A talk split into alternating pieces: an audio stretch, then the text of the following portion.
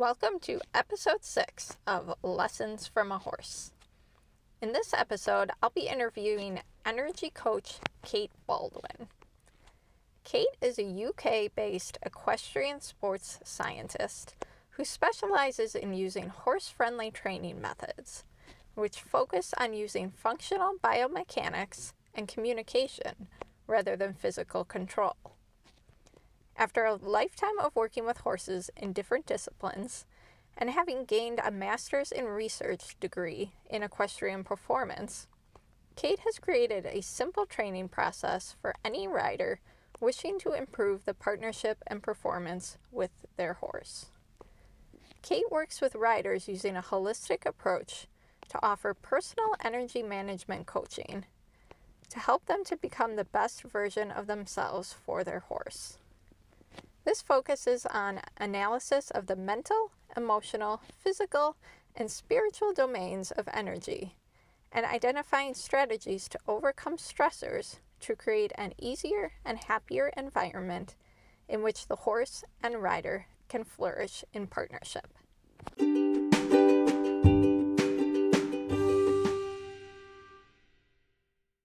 Well, nice to have you here. Thank you so much for joining me. I'm really excited to talk to you. Thank you. Thank you for the opportunity. Energy work is something I'm super fascinated with. So I'm really excited to talk with you and learn more about what you're doing and what you're offering. So really cool stuff. So we can go ahead and get right into it then. Brilliant. So why don't you start by just telling us a little bit about yourself, kind of your background, how you got started with horses and how you got into the energy work and that kind of thing. I'm obviously from the UK.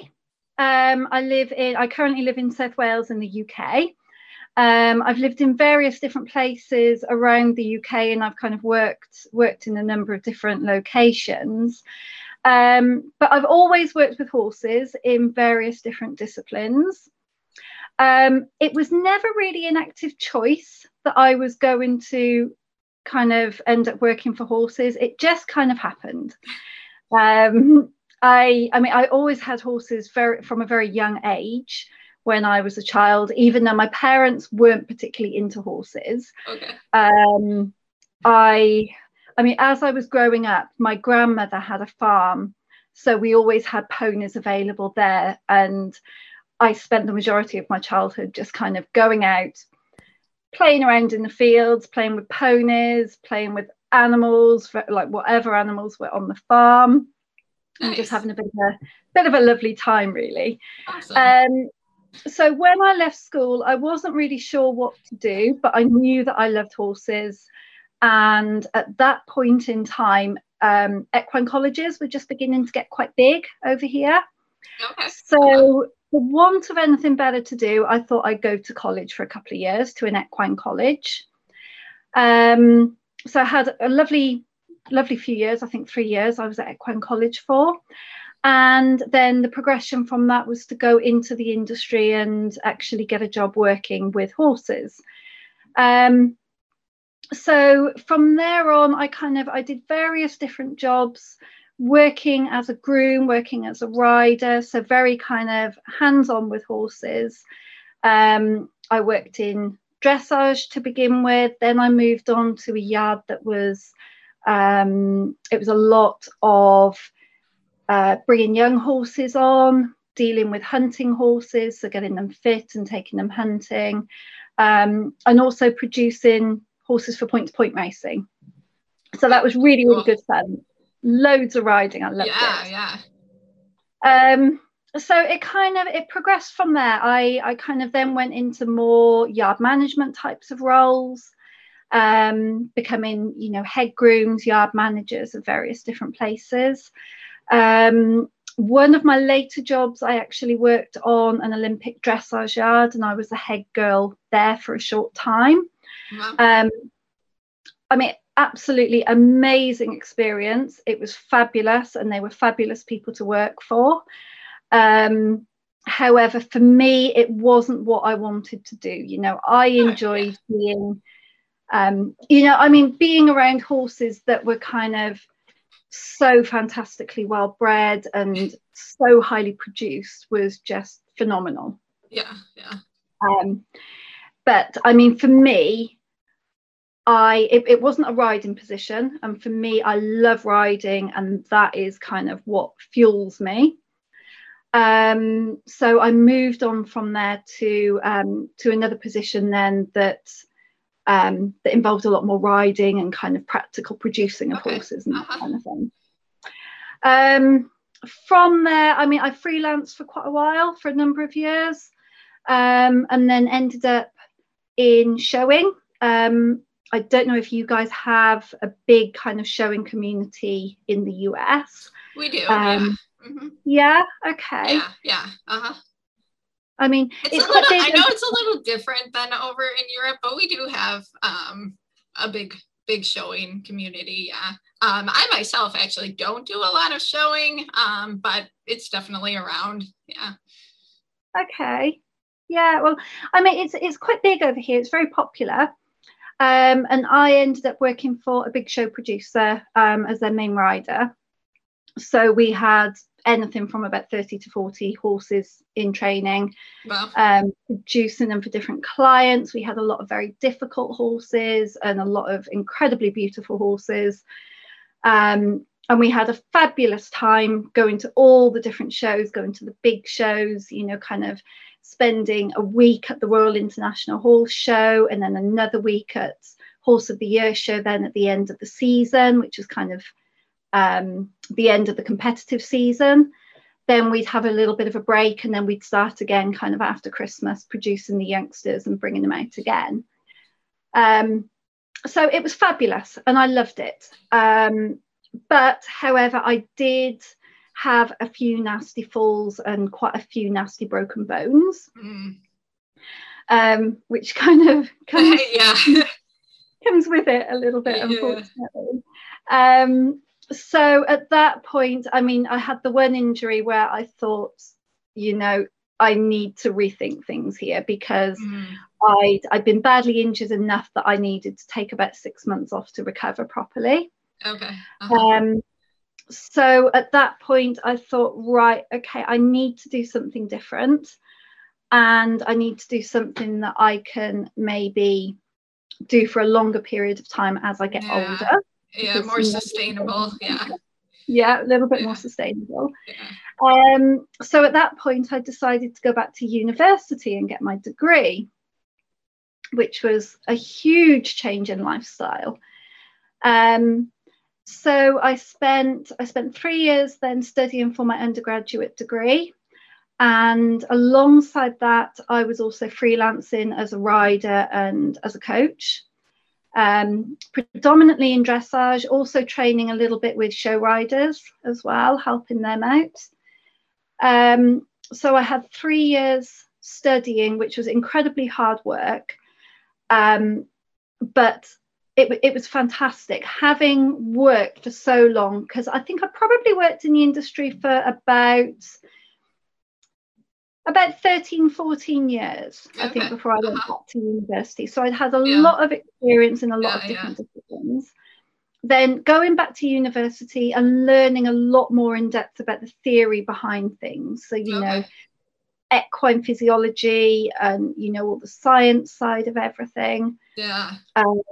The nutrition as well. I'm really big into nutrition. I love that side of it. Okay. But what really, really got to me was the horse and rider performance and looking at all different aspects of horse and rider performance. So I did my research into back pain in riders. Okay. And that produced a research paper, which was then presented at the ISIS conference, the International Society for Equitation Science. Yeah.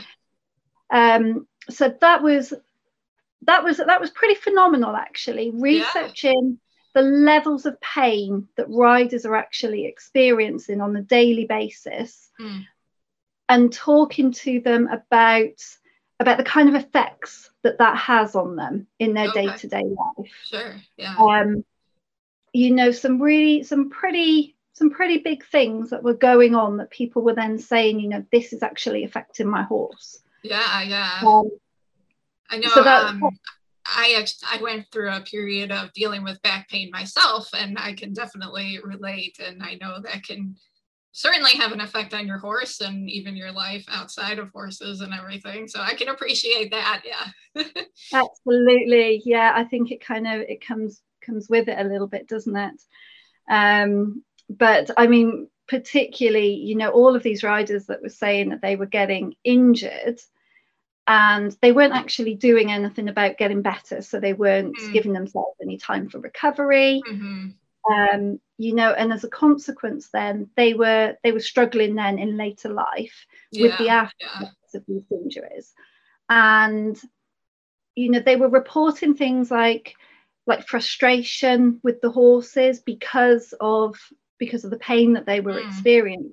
It was then making them a little bit more kind of on edge. And you know the effect that that can then have on the horse is, you know, it can be significant. So from there, following that research, I then decided to go on and do a master's degree. So I did a master's in research in equestrian performance, because I wanted to look at this in a little bit more depth. And at this point, I was then introduced to the concept of personal energy management by a professor that had joined the university at that point.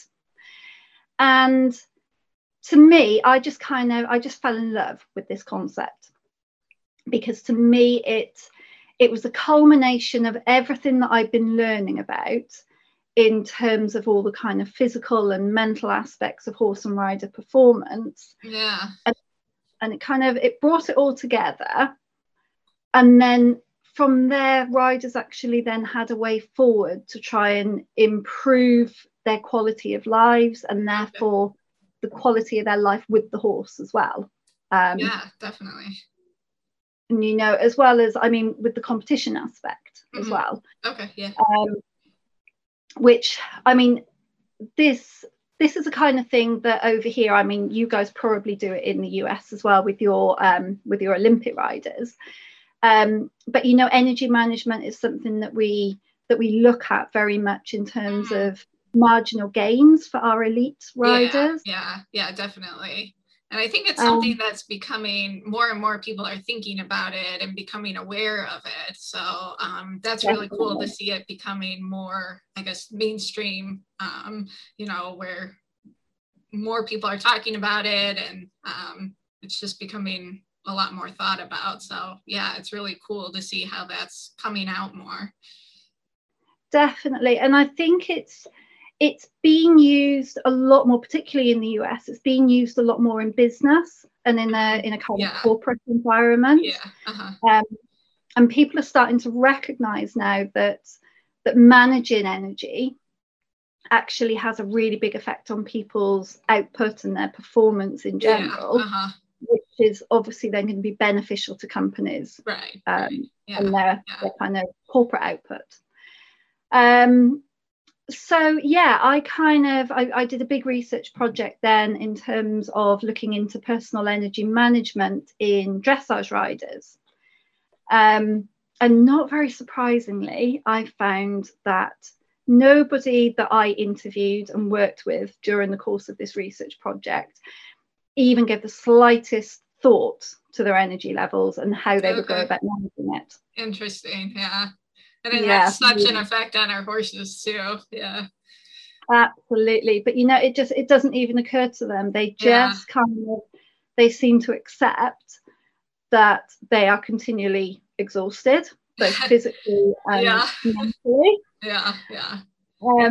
And they know that this has an effect on them and an effect on their horse, but they don't actually know how to go about improving it. Yeah, right. They're just kind of stuck in, like you said, exhausted all the time and not really knowing how to change things. Yeah. Absolutely. I've been there too. I think we've all been there, and I think it is, you know, it's not something that you ever kind of become an expert at, or you kind of you do these kind of things and then it just fixes your life. I think it's a continual thing. Oh, definitely. Definitely. But I mean, I was working predominantly with competitive riders because obviously, you know, thinking about the way that you're managing your energy can have this huge effect on the horse and a huge effect on your actual performance in competition. And we saw some really quite big effects just from riders being aware of their energy management strategies, not necessarily doing an awful lot about it, but just being aware, did actually make them manage themselves and their time at competition in a better manner, and actually then produced better competition results, which is really, really interesting. But what I'm really more interested in is really getting to that aspect of, you know, your average rider, because yes, a lot of us compete, and you know, we can utilize that kind of effect then,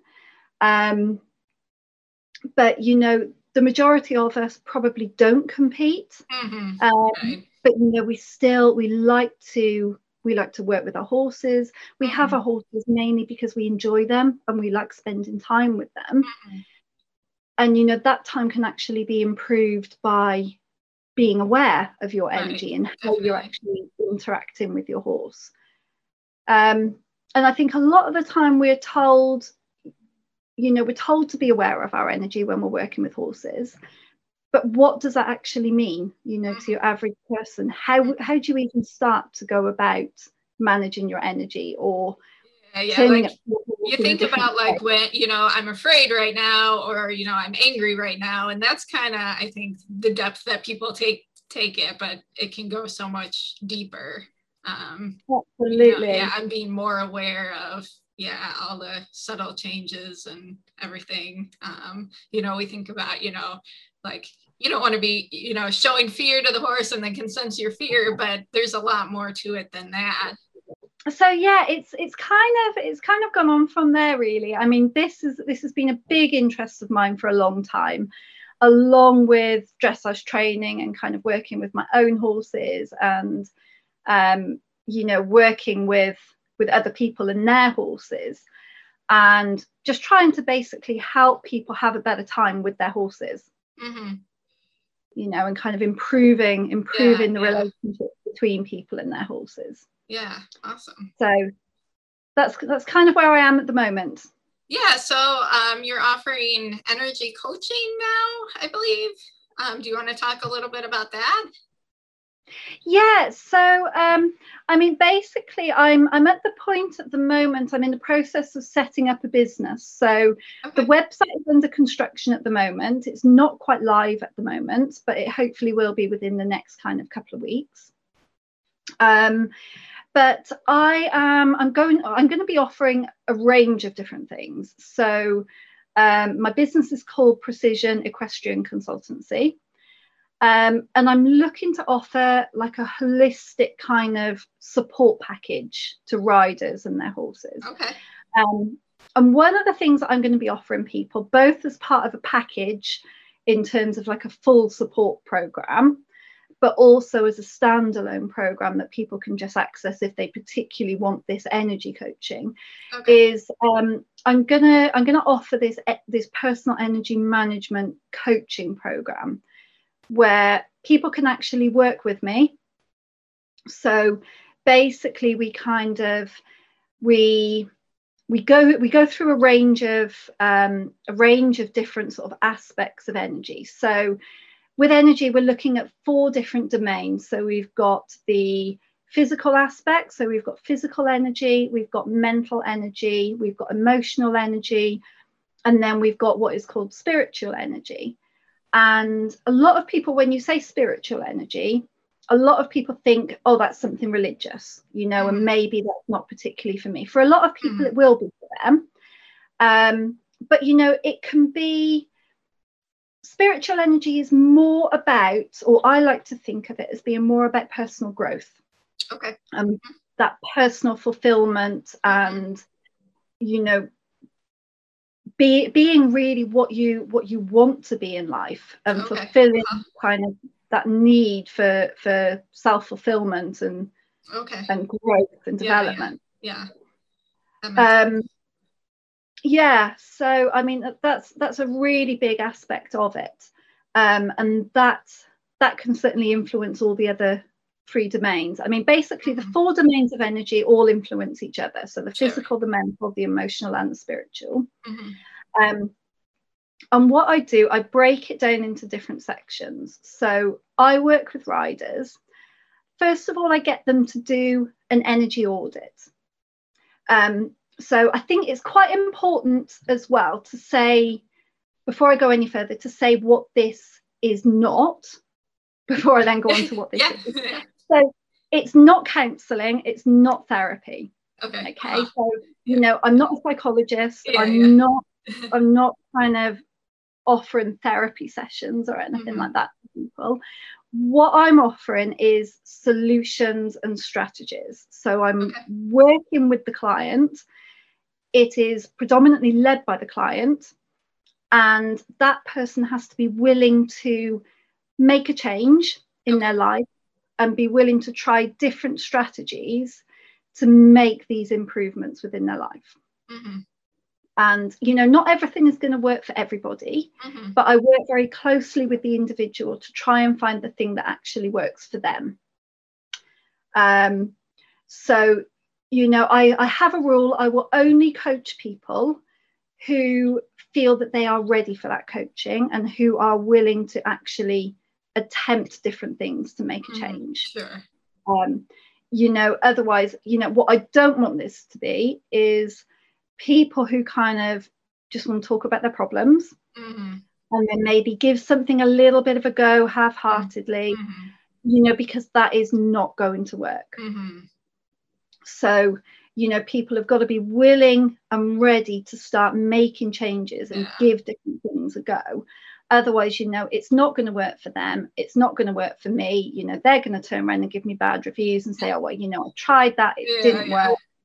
You know, but really they didn't try it. Absolutely So you know, it's got to be client led basically. And so what I do, I get them to complete an energy audit where we kind of look at the different domains of their life, so the four different energetic domains, and they make an individual assessment of where they are actually feeling they are at that moment. And from there, we can then kind of pinpoint where the main issues lie and which domain of energy they're lacking in the most. You know, some people will be lacking in one or two domains of energy. Some people will be lacking in all four, or some people might be really high in a couple, but then really low in another couple. So what I then do, so I do the energy audit to begin with, and then I do follow-up calls afterwards. So I'm going to be offering a 2-month program, and in that time I'm then looking at offering 4 follow-up calls for after, so following the energy audit. So we do 4 follow-up calls where we create a personal action plan, and then with every call we review that, we talk about the issues. We put in place different strategies and different plans then to help people overcome this. And these might be quite small changes that they make, or it might be really quite radical changes. You know, it depends on the person and what they feel they need.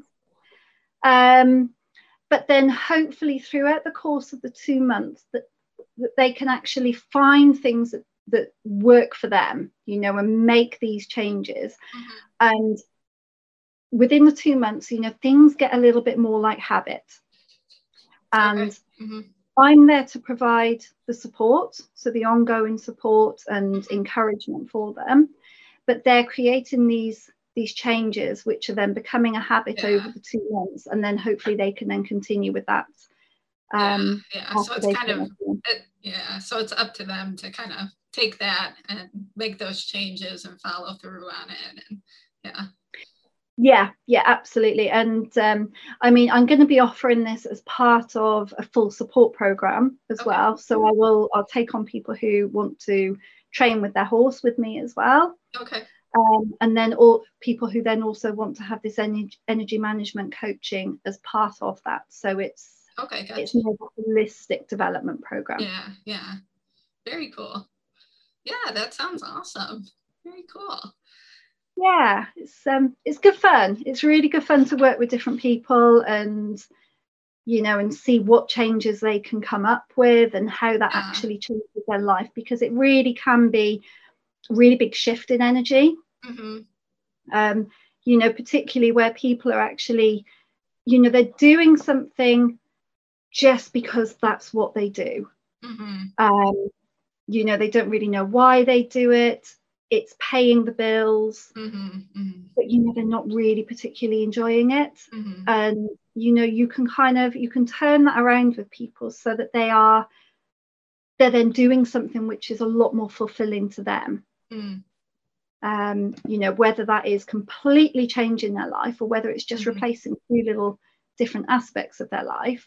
And that makes a huge difference. Yeah. So it's all about identifying those aspects of your life that drains the energy from you, and then putting little things in place that's going to change that and boost your energy and, you know, give you a different kind of outlook and a different way of life that you can then sustain going forwards. Very cool. Hopefully that makes sense.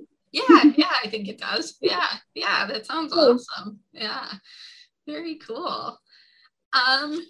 So it sounds like you've had a lot of pretty amazing experiences with horses throughout your career. Have horses taught you anything that has affected your life kind of outside of horses? Can you talk about how maybe the energy work has affected your life and getting into that a little bit more?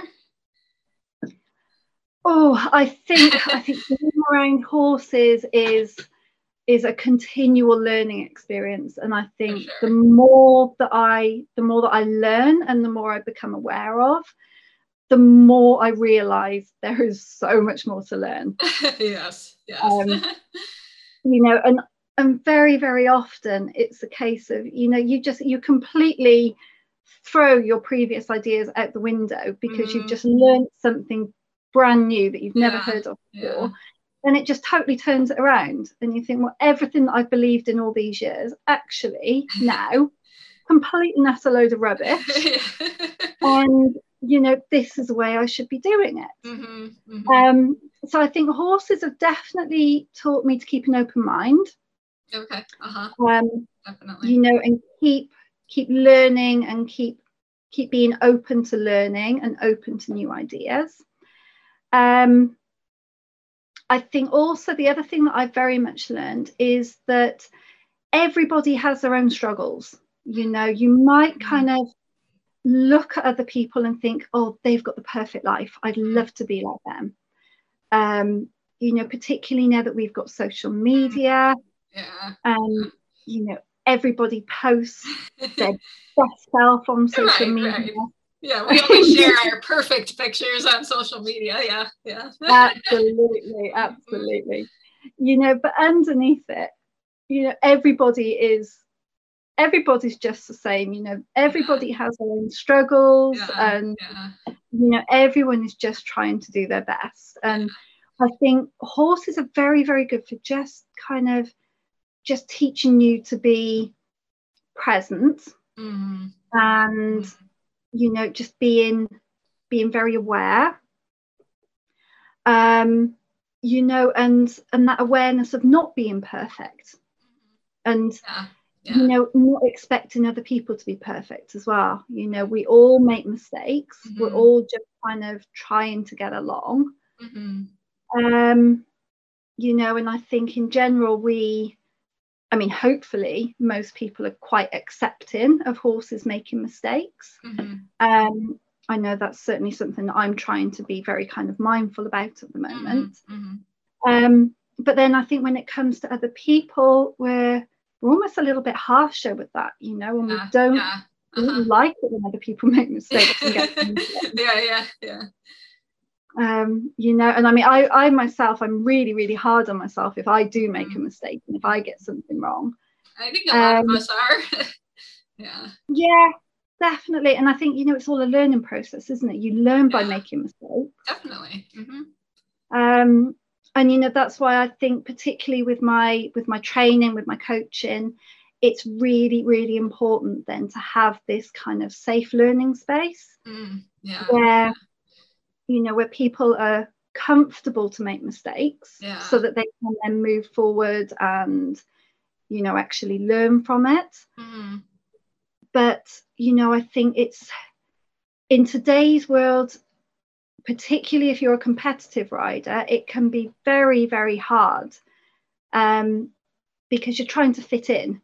You know, you're trying to produce the best possible performance. You're trying to fit in with everybody else. It's a lot of pressure. You know, a huge amount of pressure. And I think, you know, young people these days are specialising very, very early. You know, we've got all of the youth development programmes, and you've got people who are basically kids competing at international levels. And it's a huge amount for them to cope with.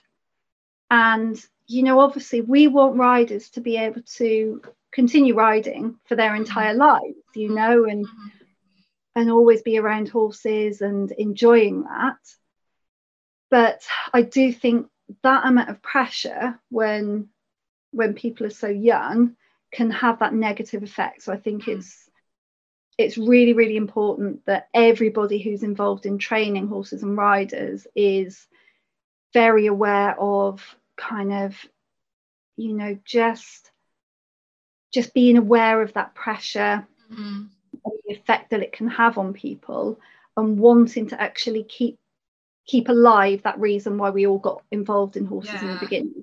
You know? And I think, like you were saying before, creating a safe space, you know, that's something I always try to do with my own students, is having a place where it's okay to make mistakes and we're here to have fun. And you know, we want to do the best that we can and reach the highest level that we can, but, you know, really it's all about just our love for the horse, and that's what got us into this in the first place. So let's try and make sure that we hold on to that. Absolutely. And I mean, the other thing I think that horses have taught me is the importance of just slowing down. You know, because we live in kind of this world where we're all a little bit crazy and we're trying to pack in as much as we possibly can.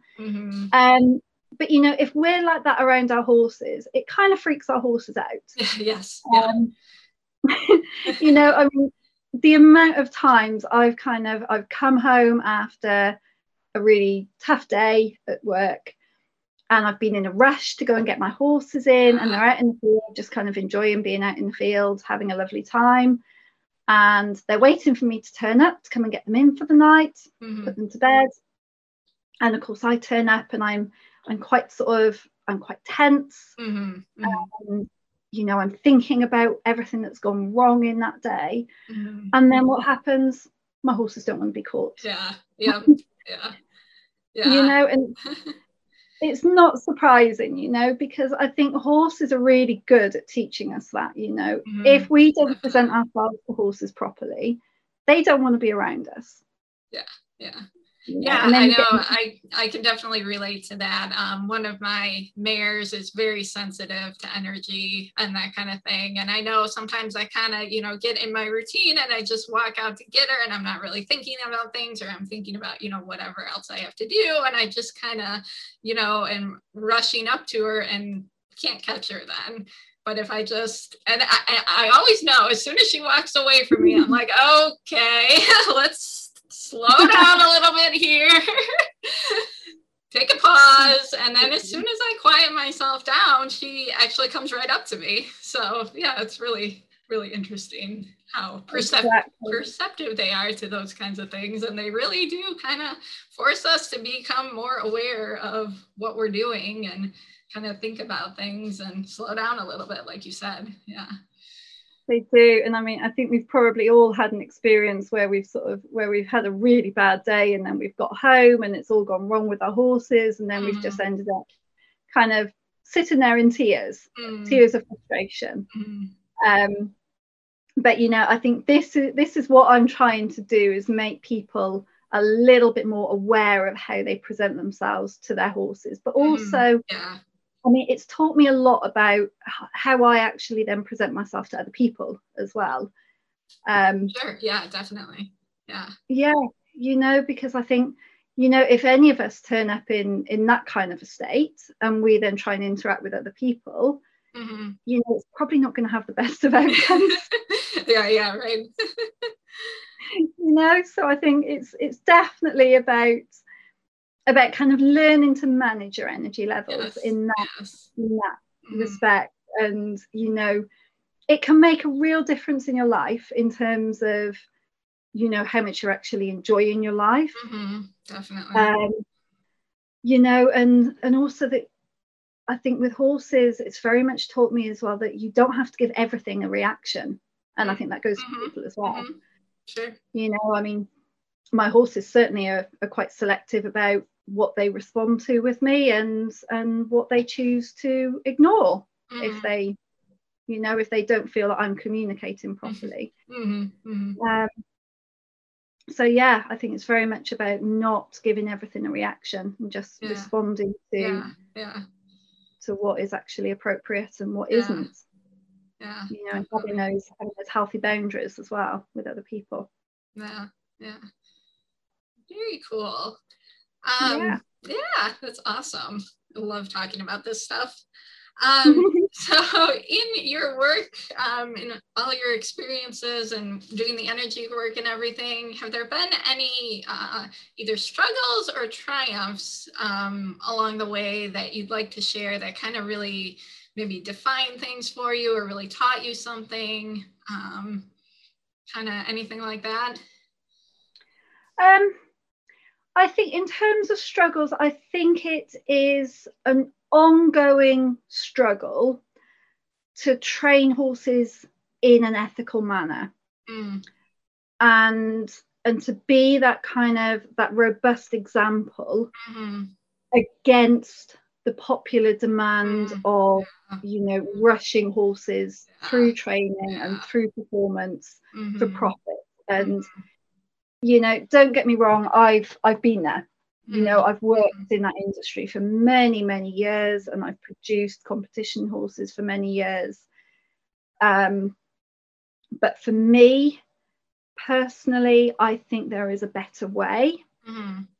And I'm not interested in producing horses for, you know, for sale and for competition. And I mean, I've competed a lot myself previously. I competed in dressage for quite a number of years, and I represented Wales on the Wales team for a couple of years in the Senior Home International competition that we have here. And don't get me wrong, I loved it. I absolutely loved it. And one day I may go back to it. Not. I mean, I think there's a way to do it where you can do it with keeping the horse in mind and making it a positive experience for the horse as well. I think there is a way to kind of bring everything together, but I definitely know what you mean about horses being rushed and that kind of thing too. So it's kind of an ever-evolving thing, you know. I feel like, you know, we've probably all done things where looking back, we're like, that probably wasn't a good idea, and that wasn't really good for my horse. And, you know, we're kind of just always learning and growing and evolving. And when you learn something new, then you change things. And, you know, we're always learning more about our horses and how we can be better for them. And I think, you were talking earlier about keeping an open mind and, you know, just being willing to make that change. So I think that's kind of where it starts, is just always learning more and trying to figure out how we can be better for our horses and you know, making those changes when we need to. And I think more and more people are starting to do that. So I'm hoping that that kind of works its way into competition a little bit more. But yeah, I can definitely relate to what you're saying. Yeah, and I think it's, you know, there can be a very big divide between people that are for competition and then people that are deadly against it. Mm-hmm. And you know, I wouldn't be either one or the other. I mean, I love competing and I love watching competitions. You know, and I think there are some excellent people who compete and there are some excellent people who don't compete. And then the same also applies to the people who are not so good, who also compete, and those who don't. Yeah. You know, so I don't think it's necessarily about the competition. But I think it's kind of, it's a very modern way now of, you know, it's all about money, isn't it? You know, it's producing horses as quickly as we possibly can to sell them on and make the maximum amount of money. But I mean, picking up on what you said a moment ago about, you know, we've probably all done things that we maybe shouldn't have done, but at the time, you know, we didn't know any better. And I mean, I listened to a podcast. I can't think who was hosting the podcast, but it was with Leslie Desmond. I don't know if you've come across Leslie Desmond. Yeah. And she said one thing that really, really stuck with me. And, you know, she said, we've all been there and we've all done things that we probably shouldn't have done in the training of our horses. But at that moment in time, we didn't know any better. We were doing what we were led to believe was the correct thing. And that actually we should be letting ourselves off the hook because we were actually just being a good student at that time. And okay, it may have been a poor choice, but that was what we were led to believe at the time was the right thing to do. You know, and that really kind of stuck with me. And you know, like I say, we're all learning all the time. You know, I think it's the people who are trying to kind of show others that there is a different way to train horses.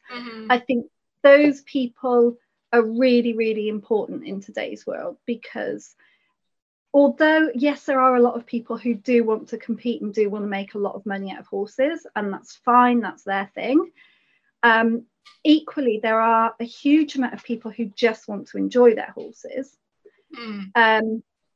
You know, and they need a way of training that is appropriate to them. So, you know, I mean, I think for those of us that are trying to show a different way of training horses, it is that continual struggle to be a robust example against popular demand. You know, and having that kind of ethical ability and bravery to stand up and say, hey, you know, this is what I do, this is what I believe in. And I know it's not for everyone. But, you know, I'm here to help people if they want to help. Yeah, I think that's kind of, when you talk about struggles and triumphs, I think that is a continual struggle.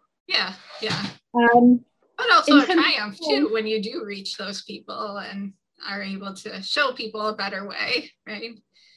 Absolutely. And I mean, it's certainly a triumph then when you get to help the people and horses. And you know, for me, I've got one horse now who, he's quite an old boy, but he's my ex-competition horse. And okay, we never competed to a very high level because we weren't very good. But you know, I mean, he's 23 now. He's been with me pretty much the majority of his life.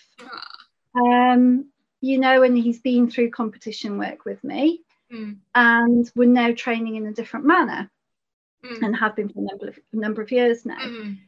So you know, it's really rewarding to see that change in him, and. And be able to kind of give him that experience as well. and show him that, you know, it's not all about putting a huge amount of pressure on him. Yeah, yeah, definitely. You know, and I think there's a lot of really, really good work going on in the world now, in terms of looking at equine behaviour. Mm-hmm. I think there's a lot of new things that are coming out that we've never really kind of paid a lot of attention to previously. And I think there are certainly a lot of lessons that can be learnt from listening to that, and incorporating some of these aspects into how we manage our horses and how we train our horses. And I mean, I'm eternally grateful for all the horses that I've ever trained. I think they have been my biggest teachers in life. Yeah. You know, every single horse is different. We all know that what works for one horse won't work for another. So, you know, you are constantly kind of evolving with your training and the way that you interact with your horses, you know, and trying to find ways that definitely that work for different horses. So, yeah, you know, I think it's about being very, very brave and being brave to kind of live up to that integrity in your training. Sure. Yeah, definitely. Very cool. Well, is there anything else you'd like to share with us? Well, I mean, we've covered quite a bit. If anyone's interested in kind of finding out more and supporting me and what I do, I've got a Facebook page which is called Precision Equestrian Consultancy. Like I say, it's all very new. I'm just kind of setting this up at the moment. But yeah, anybody who wants to kind of follow me and support me. Yeah, and I will put a link for that in the notes for this podcast. So if you're listening, you can go ahead and check out the notes and find a link for Kate's Facebook page. So awesome. Cool. Well, then to wrap us up here, I've got a few more questions for you. And these, I just want a quick answer. First thing that comes off the top of your mind. You don't have to put a lot of thought into it. These are just for fun.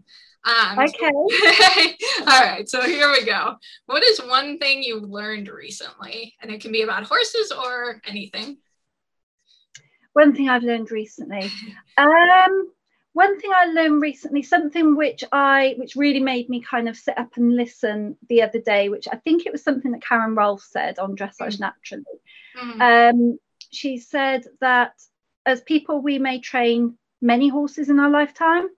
Our horse has one life, you know, and one opportunity to be trained by us. Mm. So it's our responsibility to make that horse's life as comfortable and engaging as we possibly can. So, yeah, cool. That's something new that I've learned. Different way of thinking about things. Absolutely. That's really, really interesting. Awesome. All right, share a favorite horse memory. Share a favorite horse memory. I know there's probably a lot to pick from. Yeah, there are so many. I mean, I think probably the most recent that springs to mind is I've been taking advantage of the fabulous weather that we've had in springtime here at the moment. And I've just been spending a little bit of downtime and going out in the woods with my old horse and just enjoying being kind of out and in the sun and out in the woods, just relaxing and enjoying. Wonderful. So I think that's my most recent favorite memory. Awesome. Yeah. All right. What is a book you are reading right now or have read recently? Oh, no, I have not been reading books for quite a while. The reason being, when I went back to university, which although that was a number of years ago now, I had to make myself a rule because I knew that with running kind of like freelance work and running a yard alongside studying for university, I was not going to have an awful lot of time for my university work. Okay. And I'm not the best student in the world. Although I'm keen, I do like to procrastinate a lot. So I made myself a rule that when I started university, until every single piece of work was completely finished and it was done and dusted, I was not going to allow myself to read any books that was not related into what I was doing with the horses. So I spent 5 years studying for that, for both of my degrees. So that was quite a long time that I didn't read books for pleasure. The one book that I did kind of delve into after that, which although it's a while ago now, I really kind of went into, I think it's called The Academic Art of Riding by Philip Carl. Okay. I found that absolutely amazing. And I quite often refer back to that for sort of different training things. But to be honest, at the moment, I tend to listen to podcasts a lot. Well, what's your favourite podcast then? Oh, a number of favourite podcasts. At the moment, I mean, I absolutely love Karen Rolfe's Dressage Naturally podcast. It comes out every week. That's a favourite of mine. As soon as that one kind of drops onto my phone, it's there playing in my car because I do a lot of driving. So that is one I listen to as well. Absolutely. I mean, anything I can listen to while I'm driving is a massive bonus for me. I also like Warwick Schiller. His podcast. I think he's got some good ones. Yeah, he's recently had some really interesting people on his podcast. You know, and it's not just about horses and horse training, but you know, wider aspects of life. Pretty eye-opening. So that's it for books, I think, really, at the moment. It's all about the podcast right now. No, hey, I mean, that's okay too. You know, it can be hard to find that time, so if you can do it, well, I like the podcast while I'm driving or, you know, working or whatever. Definitely. Cool. All right. This is a fun one. If you could share a message with the world, what would it be? Now, if I could share a message with the world, what would it be? I think my message would have to be true to yourself.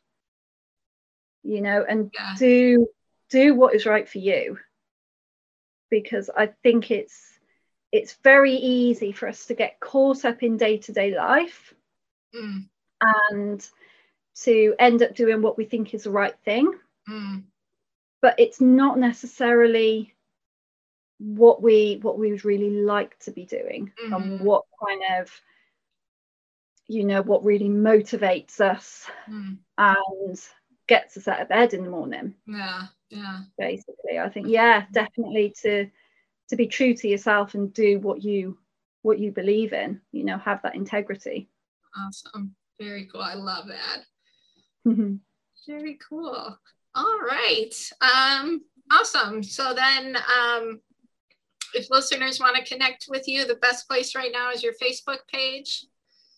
My Facebook page, Precision Equestrian Consultancy. The website should be up and running within the next couple of weeks, hopefully. Awesome. But Facebook at the moment is a good place to get hold of me, and I'm more than happy to kind of chat about things and help people out and do whatever I can. Cool. Awesome. Very cool. All right. Well, thank you so much for joining me today and chatting with us. It's been a lot of fun. Thank you. Thank you so much for the opportunity. It's been great fun talking to you, and I wish you all the best.